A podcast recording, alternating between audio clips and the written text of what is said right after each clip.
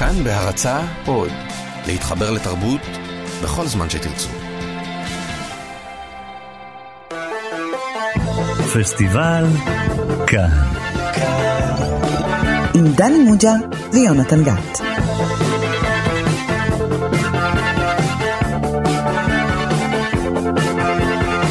שלום לכם, אתם איתנו בפסטיבל כאן, תוכנית הקולנוע הרדיופונית של תאגיד השידור הציבורי. איתי, לא תאמינו, אבל עדיין יושב ראש המחלקה לקולנוע בבית ברל, דני מוג'ה, אהלן. שלום לך, יונתן גת. כל פעם שאני בא אתה פה. כן, על זה משלמים לי דני מוג'ה. Mm, עכשיו, הרי אמרנו שאנחנו בכל תוכנית אה, עוסקים רק בסרט אחד. כן, כזה ששווה לדבר עליו, סרט מצוטט. אה, כן, סרט אה, רב השפעה, או סרט שאתה מאוד אוהב, נדמה לי שהפעם זה המקרה, נכון? הסרט שאתה מתכוון אליו הוא הסרט הזה. Has, any, has anybody seen Lowry? Has anybody seen Sam Lowry? An empty desk is an efficient desk. Look at you, Sam. Whatever happened to you? Now shape up! Do cooperate. Think of your mother. Mr. Warren. Sam, it's time for you to grow up and accept responsibility. You'll never get anywhere in a suit like that. Yes, yes, yes. You must have hopes, wishes, dreams. No, nothing. Not even dreams.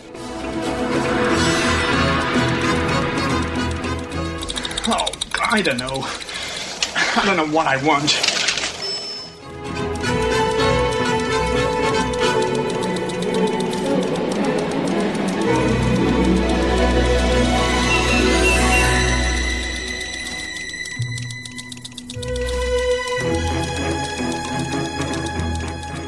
Sam, what are we going to do with you?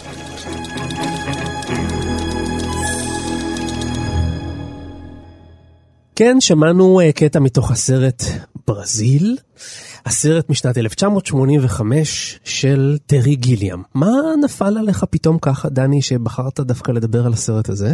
נכנעתי לרצונות שלך, אתה אמרת שיש סרט שאתה אותי. אוהב מאוד ושראית אותו שוב ושוב ושוב, נכון. ואמרת משהו שמאוד חשוב בעניין זה, שאתה כל פעם רואה אותו אחרת.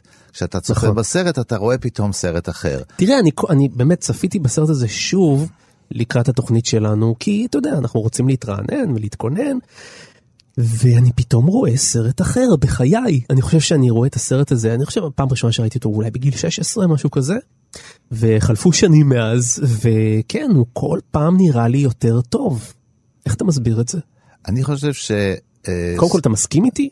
שהוא נראה לך יותר טוב? לא, כן, שהוא, שהוא הולך לך. ומשתבח עם השנים, יש דבר כזה. תראה, זה קורה לסרטים חדשנים למשל, שפתאום דברים מסוימים שהיו אולי לא נוחים אה, תקופה מסוימת, חדשים מדי, ואז אה, קהל שכבר התרגל לסגנון הזה, או ההפתעות האלה, הוא יכול יותר בקלות לעכל אותם, הן פחות אה, מוזרות לו, הסרט הזה נראה פחות מוזר היום מאיך שהוא נראה באותו רגע, אתה יודע, זה לא, אנחנו אולי נדבר על זה ונרחיב על זה, זאת לא הייתה הצלחה עצומה, כן. בלשון המעטה. זה סרט שעשה הרבה צרות אה, לבמאי, או שהבמאי עשה איתו הרבה צרות אה, אה, למפיקים למפיקים, שלו. כן. אבל יש גם עוד משהו, מאחר וזה סרט שיש בו הרבה אזכורים וקשר לקולנוע מסוג אחר, יש לך כל הזמן הרגשה שראית משהו כזה. יכול להיות שככל שראית יותר קולנוע, אז הסרט גם יותר ידידותי אליך, יותר מוכר, אתה מפענח אותו יותר, אתה מרגיש לא יותר חשבתי על בבית. זה. כן. נכון, רעיון זה לא יפה. רק בגלל שאתה כבר מכיר מה שיש בו, אלא גם שצברת עוד אה, דימויים בתודעה שלך, ואז אה, תשמע, הוא נעשה בוודאי על ידי אנשים שראו אין ספור סרטים קודם כן, לכן. כן. אז רגע, אבל אתה יודע לספר תקציר? בוא נגיד זה ככה, אם אתה מצליח לספר את התקציר של הסרט הזה, שרבים מתקשים לתאר אותו בצורה קוהרנטית, אה, אתה תקבל פרס, אולי אפילו הזדמנות להגיש איתי תוכנית ברדיו. מה, בשבוע הבא? שוב. אוקיי, ננסה. תנסה. זה ממש מאתגר. מדובר בעולם, צריך לתאר רגע את העולם, מתי זה מתרחש? זה מתרחש אי שם במאה ה-20. בעתיד, כאילו. כן, אה, במאה ה-20, לא, לא מוגדר אם זה לפני או אחרי, במאה ה-20, אבל העולם שאתה רואה הוא עולם... קצת אנחנו- עתידני, יש בו דברים עתידניים כן, קצת. מה שאנחנו המכונות. אוהבים לכנות אה, פוסט-אפוקליפטי. כלומר, כן. גם עבר איזה הרס, גם נראה לא כל כך טוב, אבל גם משהו מבחינה טכנולוגית הת- התקדם בו והלך אחורה. זה מין עולם כזה שממוקם אי שם, אבל לא מובהק. בעולם הזה, שהוא מזכיר קצת את אה, 1984, עולם כזה שיש בו בקרה אחרי אנשים, עוקבים על אחריהם. פי הספר המפורסם של ג'ורג' אורוול.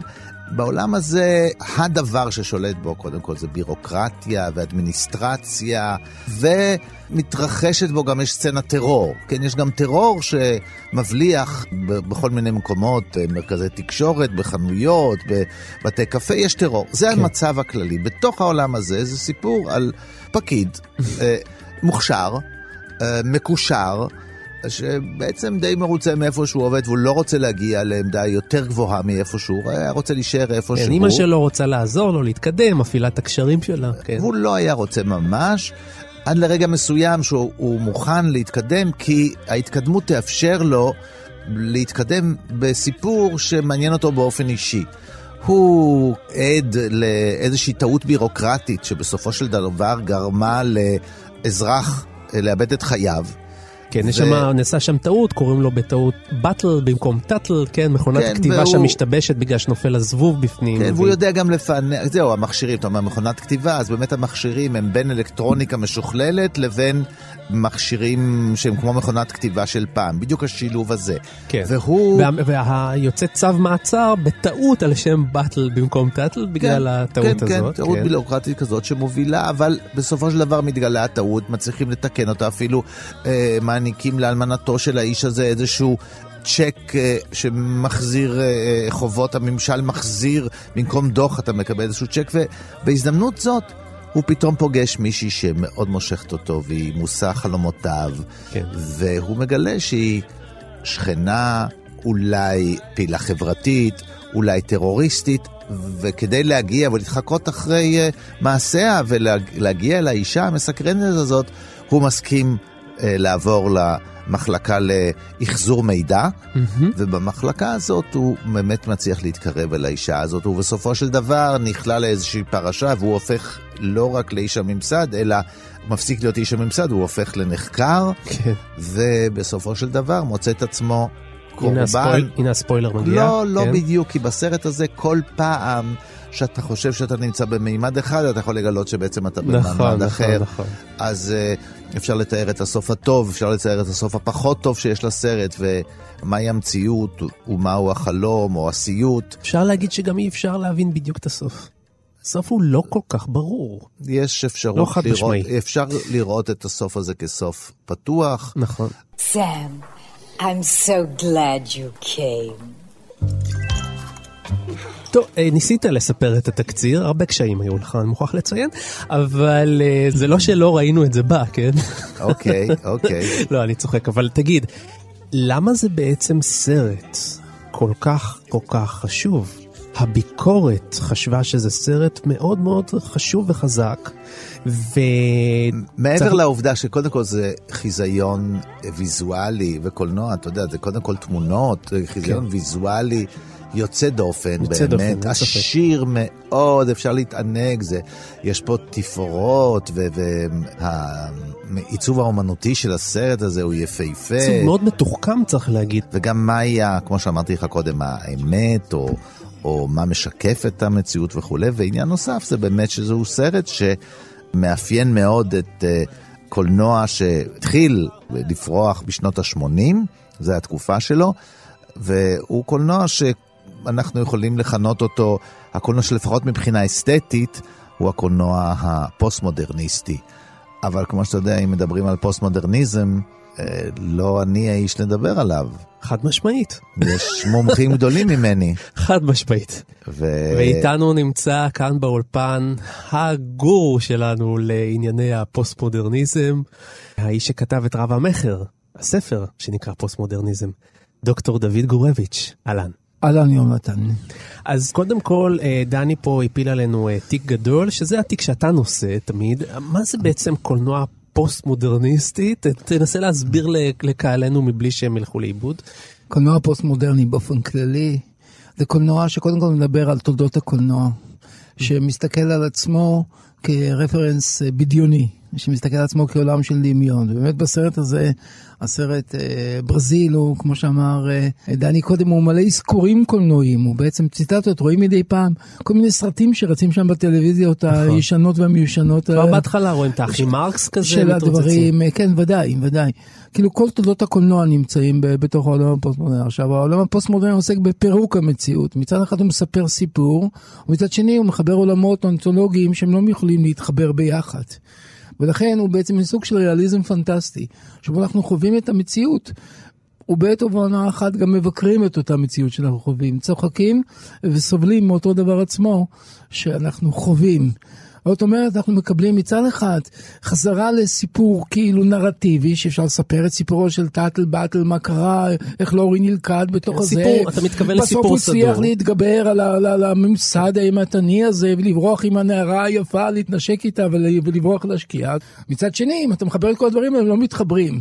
יש משהו מאיים. אני חושב שדני ציין את זה, אפוקליפטי, באותה תחושה של עולם שלם, וגטטיבי, עולם כן. שלם של צמחייה, נקרא לזה אלקטרונית, מיזוג אוויר, אינפרסטרקצ'ר, צומח לך וחונק אותך, וממש אה, ב- בתחילת הדברים, ממש לאורי נלכד בתוך דירתו, בתוך סבך שלם. נכון. אה, הרבה יותר גרוע מהסבך, הייתי אומר, הקפקאי, כי בסבך הקפקאי הוא כזה סימטרי, גיאומטרי באיזושהי צורה, לוגי. כלומר, כן. זה כאילו ה-nightmare of reason, כלומר, הסיוט של התבונה. אם תצרף את כל האלמנטים האלה, תקבל קולנוע פוסט-מודרני. סליחה על התשובה הארוכה.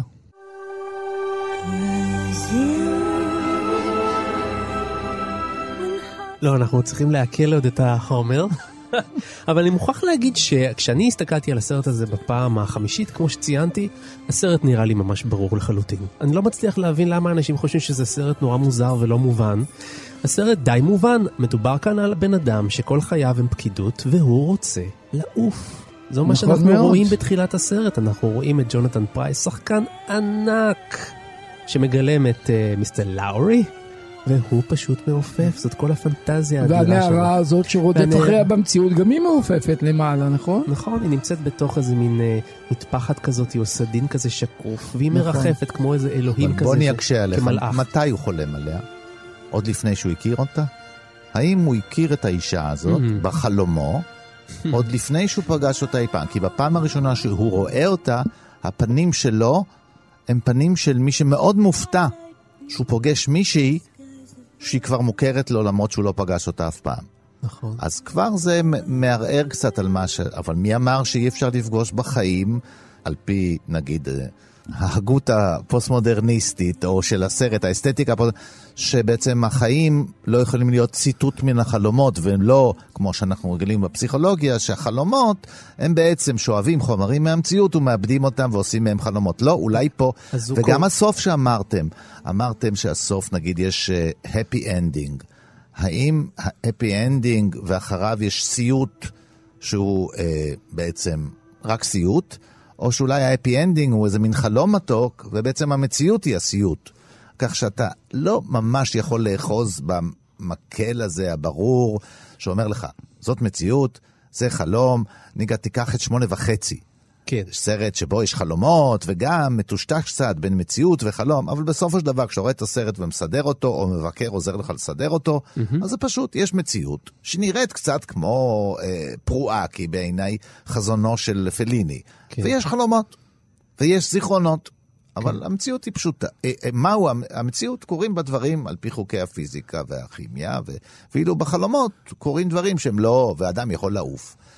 גם פה, כשתחשוב על החלום הזה, אה, הוא ככה מדמיין את עצמו כמין אביר כזה, אה, קצת מגוחך. צריך להגיד, בחלום רואים אותו באמת מעופף, עם כנפיים כאלה, כולו באיזה מין אביזרי תעופה מוזרים כאלה. הוא קצת מיתולוגי. כזה. קצת איקרוס כזה של אבל כן, אבל עשוי 1984. כמו שאמרת, כזה מין פח כזה, פח, כן. מלאכותי באופן מודע, לא נראה מנסה כזה, להיות ריאליסטי. הכל מט ליפול כזה. מין ב- סופרמן אה, לעניים כזה, פרודיה. כן. אגב, אתה לא סתם אמרת שמונה וחצי. צריך להגיד שלסרט הזה רצו לקרוא בהתחלה 1984 וחצי. כהומש גם לסרט 1984, שמדבר באמת על עידן כליאה בתוך עולם הבירוקרטיה, ושמונה וחצי של פליני, שילוב של השניים. וגם אה, אה, אני חושב שזה היה יפה מה שדוד אמר פה על עולם קפקאי. אבל mm-hmm. עולם, זה עולם קפקאי, אבל שבאמת חשפו את, גם את הקרביים שלו. זאת אומרת, אנחנו באמת רואים, כשמפרקים קיר, אז זה נראה פחות מוצלח על פי האידיאל של הפשיסטי המוצלח הזה, ואני לא סתם אומר פשיסטי, כי יש פה אזכורים של אה, פסלים ושל אה, מבנים כן. ושל סימטריה פשיסטית שכן ישנה. אבל היא גם התקלקלה כי אנחנו נחשפים לפנים, אבל גם יש רמזים לפנים הזה, כי אם אתם זוכרים למשל את ה... מין מצלמת מעקב כזאת שנמצאת בכניסה, במודיעין, כן, ממש כן, מקום כן. שמזכיר... האיש הזה נראה את מוס... כמו מוסליני, האיש הזה שיושב במודיעין, אתה זוכר? ב... נכון. במבנה העצום הרב כן. הפשיסטי הזה שהזכרת בבגדי אותו צבא, הוא יושב עם ורמזת בגדי אליו. צבא, נכון. בבגדי צבא. שם בדיוק יש את האזכור של פליני, אם אתם זוכרים שהוא מגיע, יש פתאום נזירות כאלה עם הכובעים. נכון. מסרט של נכון. פליני שיצאו החוצה והוא מנסה להשתחל לא חשבתי על זה, דרכם אתה צודק. לגמרי. Next. I want to report wrongful arrest. You want information adjustments, different department. I've been to information adjustments. They sent me here. They said you have a form I need to fill out. Have you got an arrest receipt? Yeah. Is it stamped? Stamped? No, there's no stamp on it, you see. I can't let you have the form until this is stamped. Where do I get it stamped? Information adjustments. אני רוצה להעיר שתי הערות על העניין הזה של, קודם כל העניין הזה של הלואו-טק וההיי-טק, זה מין תערובת של אה, עולם מתקדם, היפר-טכנולוגי, כמו בסרטי המדע הבדיוני, ומצד שני, אתה מרגיש נורא איזה מין טכנולוגיות מפגרות, מין טלוויזיה של, שהמציאו את זה בשנות ה-30, או חוטים שרצים מכל מקום, הרי איזה טכנולוגיות, חוטים חשופים כל כך, נתקעים כל כך, מדברים ותוקעים אה, במרכזיות, אתה יודע, את כל החוטים הצהובים, האדומים, הירוקים והצהובים. זאת אומרת, בעצם אתה לא יכול לזהות את הזמן. אתה מזהה את ההיפר-טכנולוגיה עם הפוסט-טכנולוגיה שהיא מפרקת כבר את עצמה. נכון. זה הערה הראשונה לערבוב הזה של הזמנים. זה מאוד טכנולוגי וזה בעצם מיושן מבחינה טכנולוגית. זה באמת... וגם הם לבושים, אם אתה זוכר, בסגנון שנות ה-30. זאת אומרת, זה מין, זה גם רטרו וזה גם פוסט עתידני. זה ביחד, זה קדימה ואחורה. בקיצור, זה נכון. במצב של סחרחורת כללית. אה, זה דבר דומה עשו בסרט, אה, אפשר לכנות אותו גם אותו, פוסט-מודרניסטי קצת אה, שקדם, בלייד ראנר. זה נראה לגמרי אחרת, אבל זה כי מקורות ההשראה הם אחרים, אבל גם שם. מצד אחד הלכו אל סגנון של שנות ה-40, הסרט נעשה ב-80. הלכו 40 שנה אחורה לסגנון של הפין נואר, כן? והסרט ממוקם ב-2019, 40 שנה קדימה.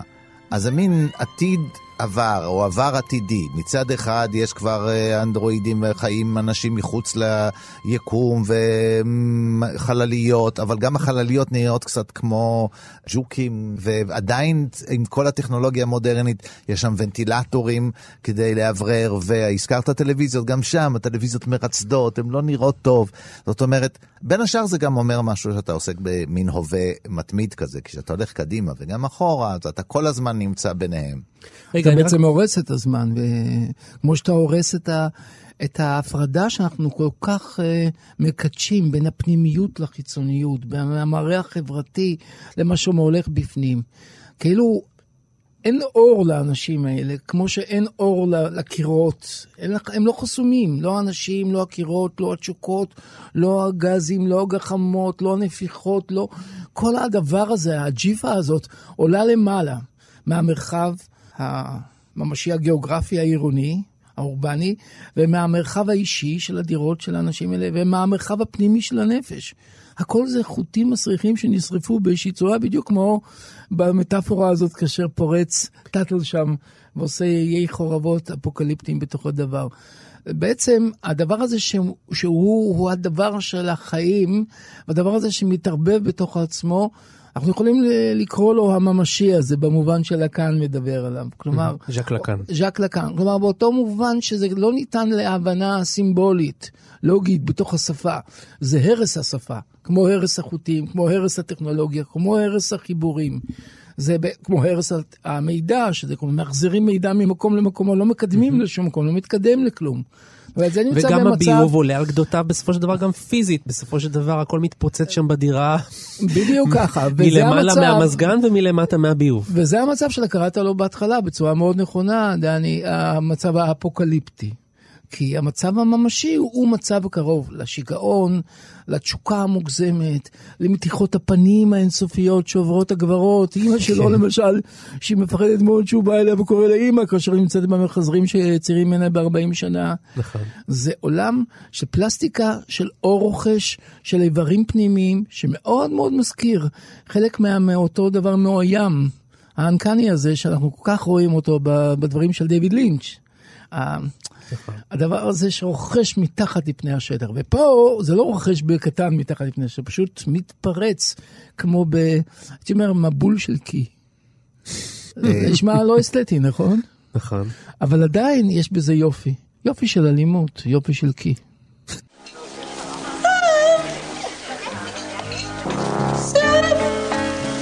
What on earth happened to you? There was a little complication. Chapman says it often happens with a delicate skin like mine. Nothing to worry about.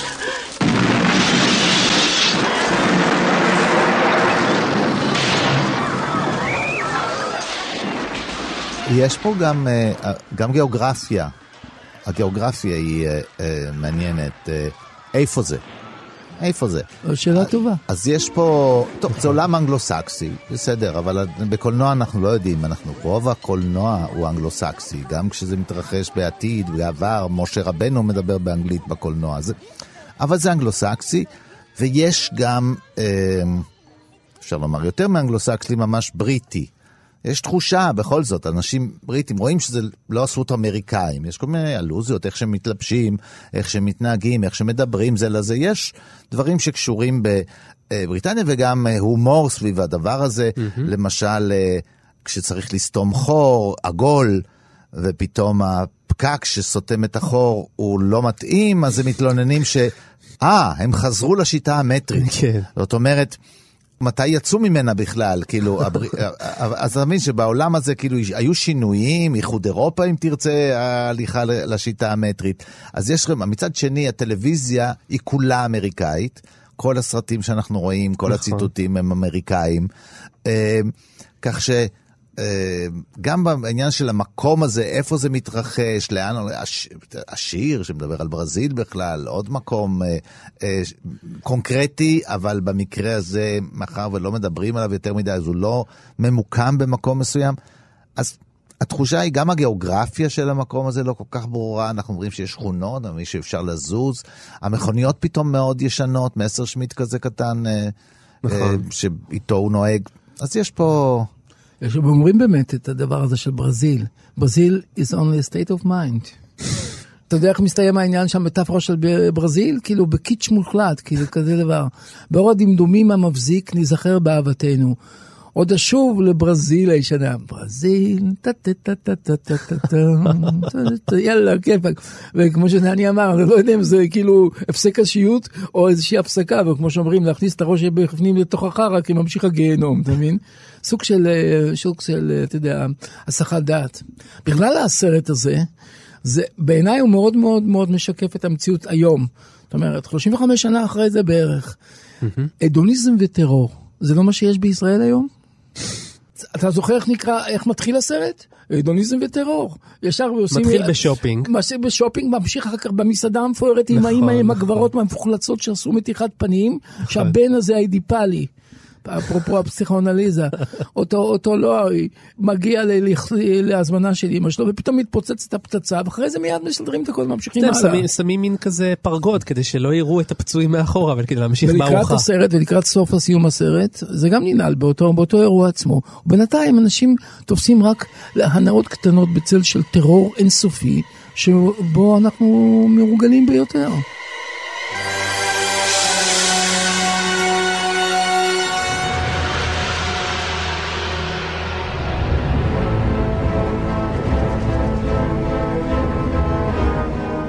בואו אני אאתגר אתכם רגע, בכל זאת, בואו ננסה לשים, הרי יש לנו מאבק כזה. איך יכול להיות שגיבור הסרט נוסע באוטו שלו, עובר דרך מין מתקנים כאלה משונים, ולפתע אנחנו רואים שמעל המתקנים האלה, אדם גדול יותר מהם, מסתכל על האוטו שלו, ואחר כך הוא ממשיך בתוך המתקנים. האם כל הסרט הזה התרחש בתוך תפאורה, או במקרה תפאורה עם דגם קטן הייתה בתוך הסרט? זאת שאלה סופיסטיקית יותר מדי בשבילי, אבל אני מבין את הכיוון שלך ואני מסכים איתו גם. כלומר, זה לא ברור בדיוק באיזה, צ- מהו סוג הריאליזם שכלפיו הפנטזיה מופנית. כי אין כזה ריאליזם, אני חושב שאין ריאליזם. זה תפאורה על גבי תפאורה על גבי תפאורה, חלום מול חלום, מציאות שנראה יותר חלום, וחלום שנראה מציאותי. והדברים באמת האונתולוגיים האלה של הפרדה בין עולם המציאות לעולם הפנטזיה לגמרי לגמרי נפרמים. אבל לפ- גם, לכן הסדר וגם החלום, נפרד. גם החלום באיזשהו שלב מתחיל להיות הרבה יותר גרוע מהמציאות הגרועה, ודברים מתחילים להתחלף. ברור, וביסודו של דבר כל החלומות הם חלומות קולנועיים, למשל, אה, ח- אחד החלומות הגדולים והסיוטים זה המפלצת הענקית שהוא נלחם בה, מין קגמושה כזה, וגם זה איזה מין ציטטות כאלה מ... אתה יודע, מכל ה- הדמים. מכל ה- קרוסאווה. קרוסאווים למיניהם, ו- ו- ו- ואנשי- האנשים האלה שנלחמים במלחמות כאלה, וכמובן מפלצת הגולם, ואיזשהו אויב, וגם סרטי אימה. כלומר, כל העולמות הפנטסטיים האלה, את כולם תמצא בקולנוע. לכן, ברזיל היא גם בתוך קולנוע. ברזיל היא state of mind, ברזיל היא לא מקום גיאוגרפי, ברזיל היא המקום שהוא מחוץ לארצות הברית, מחוץ לציוויליזציה, מחוץ לדברים, המקום של הנופש, המהמרים, הנופש האולטימטיבי. המקום של המהמרים, והמקום של המאפיונרים, והמקום שבורחים אליו, והמקום שהתשוקה שם היא אינסופית, והמקום שהלכלוך שם אינסופי, והמקום שהכל קרנבל. המקום. זה קרנבל הסרט הזה, לא? הקרנבל הזה הוא סוג של מחאה כנגד שלטון עריץ טוטליטרי, לא נשכח. הסיום בסופו של דבר, הרי קורה כאן חלום בתוך חלום בתוך חלום, אנחנו לא יודעים מה- בדיוק מה אנחנו רואים, אבל בסופו של דבר, לא כל כך החבר ש- מורכב. החבר של, של, של uh, מר לאורי הזה, שהוא מדורג גבוה בארגון הלא ידוע הזה, הוא בעצם מענה אותו למוות. This is a professional relationship. Jack, no, you can't.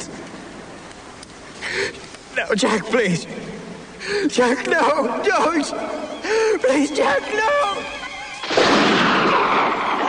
אבל הוא נחלץ מזה, בחיים, הוא נכון? נחלץ, לא, מה. רגע, רגע, רגע, רגע, אל תהיה, לרגע הוא נחלץ. אחר לרגע הוא כך, נחלץ, אבל אחר כך אנחנו רואים שהכל היה בעצם כשהוא יושב. על כיסא העינויים, ובעצם מי שמגלם את חבר המענה שלו זה מייקל פלין האדיר, אבל מה. הסוף, והסוף, הסוף, הסוף, הסוף, הסוף, הסוף, הסוף הסוף הסוף, זה. ששומעים את ברזיל ברקע. שר. לא. כן, לא ברזיל. רק, אלא. שהוא פורץ את כל המחסומים, הוא יושב ליד נערתו שנוהגת על השקיעה. אני אסביר לכם מה מקור... זה הסוף, הבע- לא? לא, לא. רבותיי, הנה לא. ההיסטוריון מגיע. רבותיי, אני אסדר לכם. אתה צודק, אתה צודק, אתה צודק, ועוד אחד צודק. שהרי הסרט הזה, אין לו גרסה אחת נכון. בלבד. נכון. כי יש גרסאות באורחים שונים, יש את הגרסה שיצאה החוץ, שארנון מילצ'ן הוציא. נכון. ויש את גרסת הטלוויזיה, ויש את גרסת ה-DVD, ואז בא טרי גיליאם והוציא את גרסת הבמאי. רק על זה צריך להזמין את מילצ'ן לחקירה, גם על הנושא הזה. בדיוק, הוא צריך לתת גם דין וחשבון על הסיום של הסרט הזה. צריך להגיד. שמאחורי הסרט הזה קרו דברים מעניינים לא פחות מאחורי הקלעים, מאשר כמו מלפני הקלעים. קודם כל מילצ'ן הביא לנו את דה נירו. רוברט דה נירו, כן. בתוך הסרט הזה. מילצ'ן שכבר היה הנהג של דה נירו פעם, כמו אתם זוכרים, Hmm. כן? בסרט באיזה סרט? היו זמנים באמריקה. נכון. סצנת הקשה, סצנת האונס הקשה באוטו, שם דה נירו היה מאחור, וארנון מילצ'ן היה הנהג שלו. והיה סכסוך מת- מתמיד. אה, צריך להגיד, קודם כל לא אמרנו מילה על הבמאי. הבמאי הוא טרי גיליאם, הענק ממונטי פייתון, בכבודו ובעצמו, שאחרי הסרטים המטורפים של החבורה הקומית הזאת, הוא פרש לעשות סרטים משל עצמו. הוא כבר עשה את ג'אברווקי, הוא עשה את Time Bandits, שודדי הזמן, וזה הסרט הגדול שלו. והוא בעצם מביים את הסרט הזה, אה, חורג מהתקציב בטירוף, כמובן, לוקח הרבה זמן לצילומים, והמפיק ארנון מילצ'ן והמפיק נוסף שנקרא סיד שיינברג, בעצם לא מוכן להוציא את הסרט של טרי גיליאם כמו שהוא היה רוצה, אלא הוא לוקח סרט של אה, שעתיים פלוס ומצמצם אותו לסרט הוליוודי עם happy ending של שעה וחצי, וזה מה שהוא רוצה להוציא. טרי גיליאם לא מוכן בשום פנים ואופן, והוא מפר זכויות יוצרים, מפר את ההסכמים שיש לו עם הסטודיו, ומתחיל להקרין את הסרט בגרסתו שלו, הארוכה והמלאה, בהקרנות חתרניות מול סטודנטים. וגם מזמין לשם כל מיני מבקרי קולנוע, וקלטות של העסק הזה, של הכת, הכת הבמאי, מה שנקרא, מתחילות להתגלגל. ואז מתחילים לדבר על הסרט המצונזר, הסרט שהוליווד לא מוכנה שתראו. וטרי גיליאם אפילו עושה צעד אחד נוסף, הוא מממן בכספו שלו, בערך ב-1,500 דולר, הוא קונה מודעה בוורייטי. I remember calling the next day, calling up Variety and said, I want to take out this ad. Uh, I want a full page ad, and I want it bordered in a black, black border on it, like a, a funeral announcement, an obituary, and then in the middle, in just simple type, a lot of white space around, just Dear Sid Sheinberg, when are, you, when are you going to release my film Brazil? Signed Terry Gilliam. And they did it. Then you open it up and you realize you've just damned yourself forever in Hollywood. בעצם יוצא נגד האולפן ש... שמימן לו את הסרט. ואז בעקבות הלחץ הגדול הזה, ומיד אני מסיים את ההיסטוריה, הסרט הזה משתחרר והופך להיות לסרט קאלט ואפילו מגיע עד לאוסקר. מועמד, טרי גיליאם היה מועמד לפרס התסריטאי הטוב ביותר באותה שנה. לא זכה, אבל... אתה יודע שזה גורלו של כל במאי. מה קורה לבמאי שככה מסתכסך עם המפיקים שלו ומנושל מן הסרט שלו ומנסה לעשות את הגרסה שלו? כן. בסופו של דבר הוא ינסה לביים את הגרסה שלו לדון קישוט. ראה מקרה אורסון ווילס. יפה. גם אורסון ווילס. וגם טרי גיליאם, וגם טרי גיליאם. ויש את הדוגמה של ג'ון קסאווטס, עם מה שהוא עשה, ההרג של אה, סוכן ההימורים הסיני, שהוציאו ב-76, בגרסה שהלכה שבעה ימים והורידו את זה, ואחר כך הוא ערך את זה מחדש, שנתיים אחרי זה, וקיצר, ביוזמתו. רידלי סקוט, היה לו את העניין הזה גם עם בלייד uh, ראנר. הוציא בסופו של דבר את הגרסה שלו. יש כאלה שלא זכו לכך. את, כך שזה סיפור אה, הוליוודי בעיקר שמתאים מאוד לעידן הזה שבו התפרקו האולפנים, אבל גם בעידן האולפנים זה היה קיים, אה, זה תלוי בכמה אקסצנטרי וכמה עם ביטחון עצמי הבמאי. Mm-hmm. וזה קללה, קללת הגאונים, אה, כן. היא מכונה בהוליווד. צריך להגיד שטרי גיליאם הוא לא היה עוד במאי, היה לו כבר את המוניטין הגדול שלו של מונטי פייתון, הוא היה שם אה, עולמי בעניין הזה, זה אחרי בריין כוכב עליון והגביע הקדוש ו-The Meaning of Life, זה לא היה ילד שהיה אפשר לעשות איתו מה שרוצים.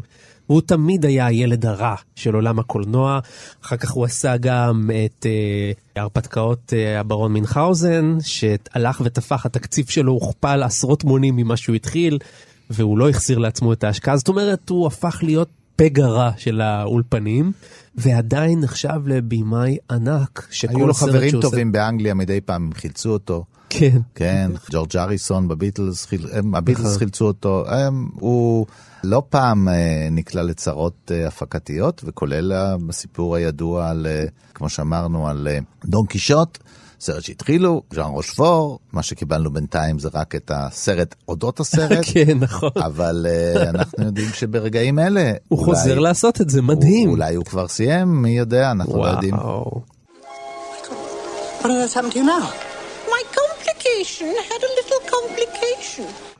אתם יודעים על מה אתם לא מדברים? על החסרונות שלו. כן. זה מעניין, כי הרי אין במאים שהם כולם רק אה, אושר ונפלאות והפכה יוצא בזה, ורק כל מה שנשאר לעשות זה להבין את הגוונים השונים של אושר של אחד. דוד מתחיל עוד מעט בטבח. לא, לא טבח, אני חושב שמה שאצלו חזק מאוד גדול זה הווליום, זה האושר. זה התגוונות, האקסטרווגנצה, הצורך לעשות הצגה אחת גדולה. בעצם סוג מסוים של עבודה שאני קורא לה טכנוגותיקה. זה מה שמאפיין את הקולנוע שלו. Mm. טכנולוגיה וגותיקה ביחד. למשל, למה מצליח משחקי הכס היום? למה זה כל כך עובד? כי בעידן שלנו אנחנו נמשכים לצירוף האפל הזה בין טכנולוגיה לגותיקה, כלומר, בין העכשווי העתידני לבין הישן, הבירי, ותמיד יש לו את העניין המיתולוגי הזה, את העניין הזה.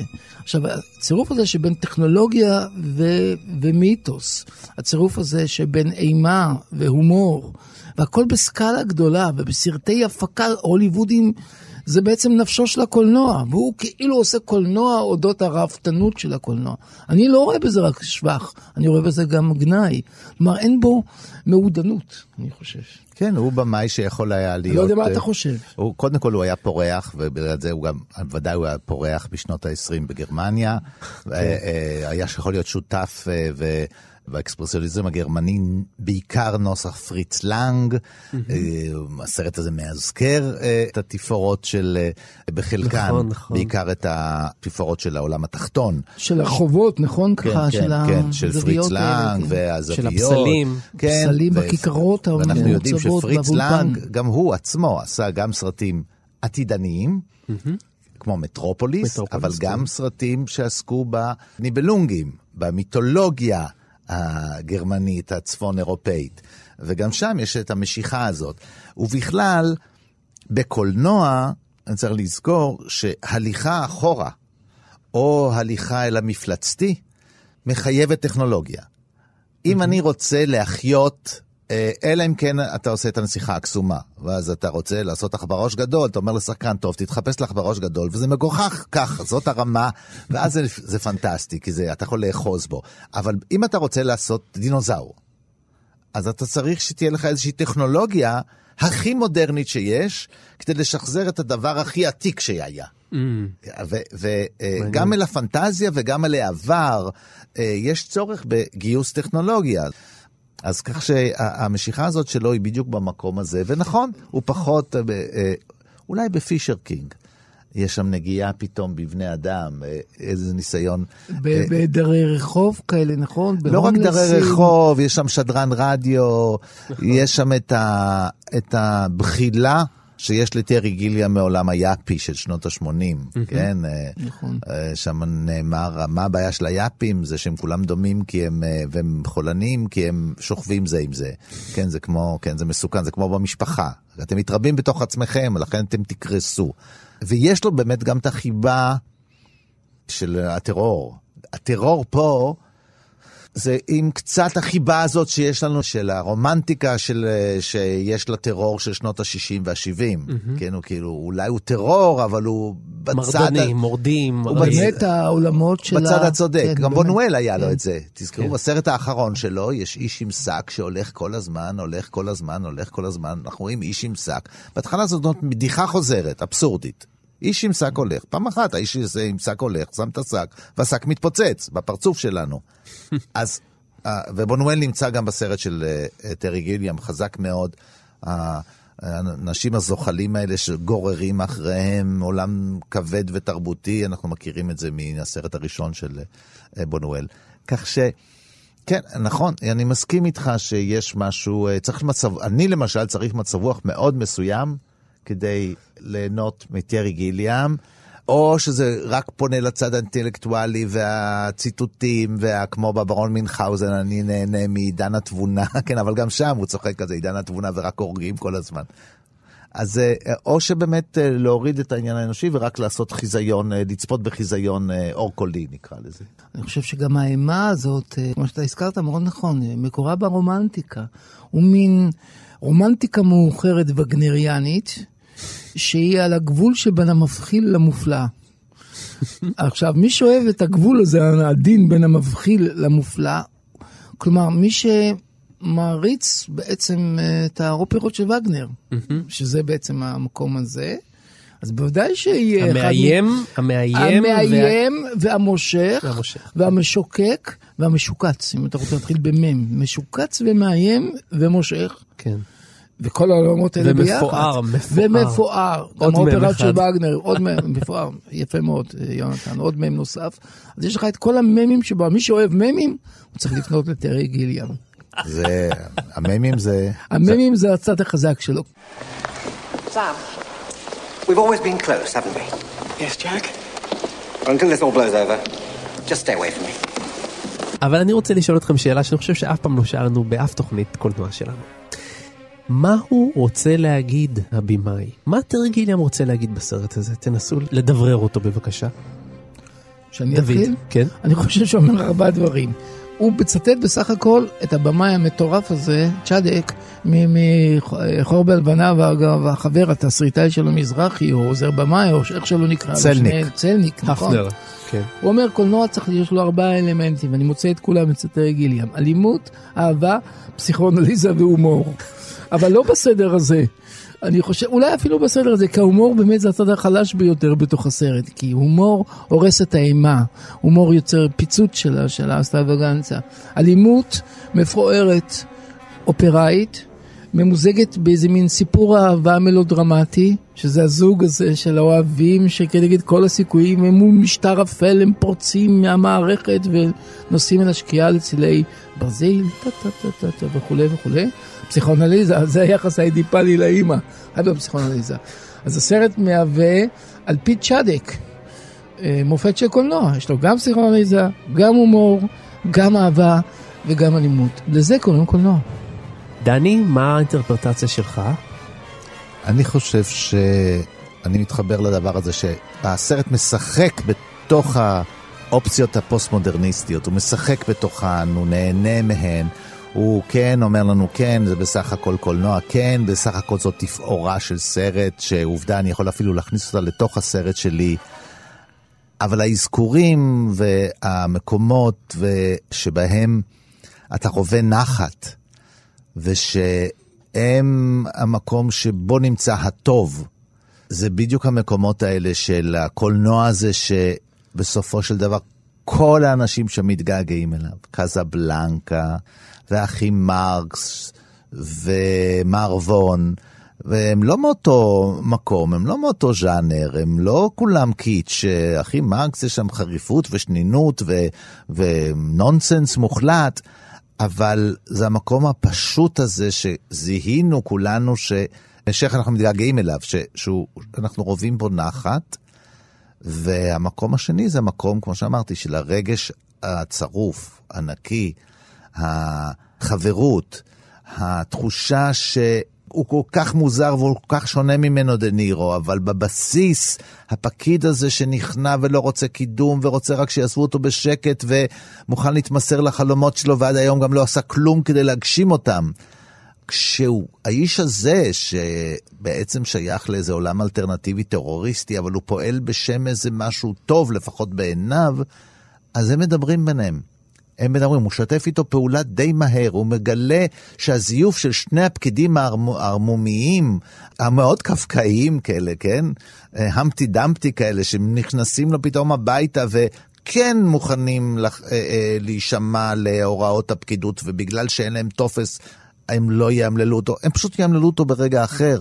ודה מייצג משהו שהוא כן בבסיס שלו יש איזה טוב, ואליו הוא מתחבר, ולכן יש קואליציה כזאת הוא אינסטינקט. מתחבר אליו כי גם הוא עף קצת.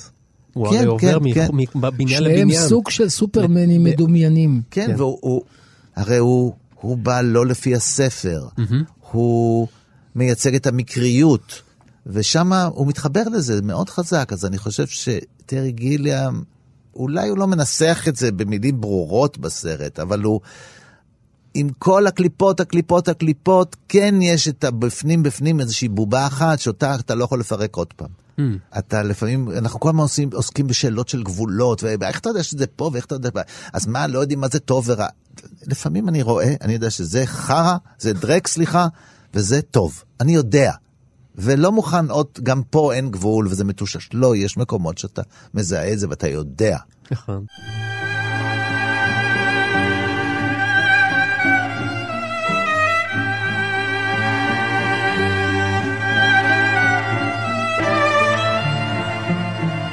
יש לו באמת חזון דיסטופי, העולם יהיה פחות טוב. הוא לא מתחייב, זה לא סרט פוליטי מובהק שאומר באנגליה בעוד 20 שנה, אבל יש שם... מה שיישאר זה לא רק איזה זיכרונות של דברים טובים כמו הקולנוע, יישארו גם דברים איומים ונוראים, כמו למשל השר הארוגנטי הזה, ששואלים אותו, אבל כבר 15 שנה יש פה טרור. אז הוא הלפמן, הלפמן, הלפמן. אז. מה הוא אומר להם? הוא אומר להם, טוב, it's beginner's luck. זה, כן, לא, זה רק ההתחלה, עזוב, זה, כן, זה כלום, זה כסף קטן. מה זה 15 שנה? כן? I don't know what's going on here, Lowry. But do don't think you can intimidate us with your friends and relatives in high places. Now shape up! טוב, אנחנו מתקרבים לסיום. כרגיל, אנחנו ממליצים לכם על עוד סרטים מאת היוצר או מאותו הז'אנר. אני אמליץ לכם, לא תאמינו, לראות את ברזיל. כלומר, לקחת או להשיג בדרך כלשהי, אולי לרכוש, את המארז המאוד יוצא דופן של חברת קרייטיריון, שהם מומחים גדולים בעשייה של uh, שחזור של סרטים, הם תמיד יודעים לתת את הגרסה הטובה ביותר, היפה ביותר, המצוחצחת ביותר, ואלף תוספות. שם תוכלו למצוא גם את הגרסת הבמאי וגם את הגרסה ההוליוודית, הגרסת ה... הגרסה האופטימית. וגם לראות שם דוקומנטרים מאוד מעניינים על ברזיל ועל הקרב הגדול בין טרי גיליאם לבין ההפקה מול ארנולד מילצ'ן וסיד שיינברג. איך הוא בעצם חילץ את גרסת הבמאי החוצה לקהל. אה, והעיסוק מאחורי הקלעים של הסרט הזה הוא, הוא באמת מרתק. ואם אתם רוצים עוד מטרי גיליאם, אז uh, אני אמליץ לכם לראות את הסרט שכמעט אף אחד מכם לא ראה, הוא נקרא ג'אבר ווקי. זה סרט משנת 1977, במרכזו עומד מייקל פיילין, כאיש שנבחר אה, להילחם מול מפלצת, שהיא הג'אבר ווקי, שהיא לקוחה מתוך השיר של לואיס קרול. יש לו את המפלצת הזאת גם בסרט שלנו, גם ברזיל, זה קאגמושה, זה הענקי נכון, הזה, הסמוראי הענק הזה, זה זאת המפלצת. טרי גיליאם תמיד גם מתכתב עם עצמו. גם ב-Fisher King, בסרט Fisher King, רואים פוסטר של הסרט של מינכאוזן, בספריית הוידאו. אז כן, אז ג'אברווקי, לא קל להשיג את זה, אני בטוח שבדרככם הפיראטית אתם תצליחו. דני, מה תמליץ לנו? אני כמוך אשאר במחוז של טרי גיליאם. ואמליץ על סרט אה, אהוב עליי במיוחד של טרי גיליאם, שזה באמת הרפתקאות הברון מינכאוזן. ראשית משום שאני אה, מאוד אוהב את הספר אה, ואת הסיפורים של הברון מינכאוזן, את ההיגיון, את האי-היגיון שלהם, כן. וגם הפתרונות המאוד יפים, נוטע את הסרט בעידן היסטורי ספציפי, אבל... הפתיחה שהיא אה, מחווה לתיאטרון ולטכנולוגיה של התיאטרון של אה, המאות הקודמות והשימוש בקולנוע ותיאטרון ותיאטרליות ואתה יודע שאתה רואה איזה מין אה, פנטזיה כזאת, היא מאוד משעשעת והיא בעיקר, זה אחד הסרטים החכמים שאני מכיר בתולדות הקולנוע. עם הופעת אורח של רובין וויליאמס. דוד? אני חושב שנחזיר אתכם לימי מונטי פייתון. כאילו את העולמות האלה המבחילים והנפלאים אני מצאתי גם ב-meaning of life. כן, טעם החיים של מונטי פייתון. טעם החיים, נראה לי שזה, צריך לראות את הקשר הזה בין מונטי פייתון לבין הסרטים המאוחרים שלו, ויש קשר מאוד אורגני, וזה לדעתי מסע מאוד מרתק שכדאי לעשות. אני מצטרף אליך, וגם להסתכל על הקרקס המעופף. בדיוק. על מערכוני הקרקס המעופף, ולזכור שטרי גיליאם הוא ממציא ז'אנר האנימציה המטורפת הזאת. האנימציה למבוגרים, שאחר כך למדו ממנו הרבה הרבה הרבה. סיימנו, תודה רבה לטכנאי שלנו נדב זילברשטיין ולמפיק אייל שינדלר שגם הביא לשידור. אנחנו מאוד מודים למורה שלנו לפוסט מודרניזם, דוקטור דוד גורביץ'. תודה. ואנחנו ממליצים לכם כמובן להיכנס לעמוד הפודקאסטים של פסטיבל כאן באתר תאגיד השידור הציבורי, שם תוכלו להאזין לכל תוכניות הקולנוע שלנו.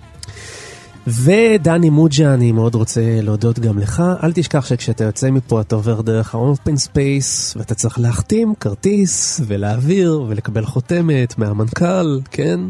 אני אצא לי דרך המערכת האוורור הסודית, כמו המיטב הגיבורים של הסרט הזה. לא תאמינו, אבל גם פה יש צינורות כאלה שבוקעים מהקירות לגבי המזגנים. באמת יש כאן.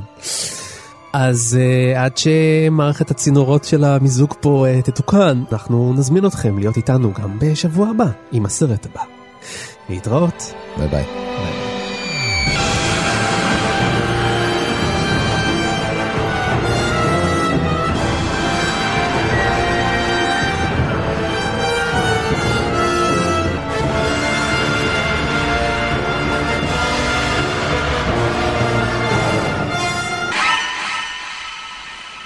Got away from us, Jack. I'm Afraid you're right, Mr. Helpman. He's gone. Hmm.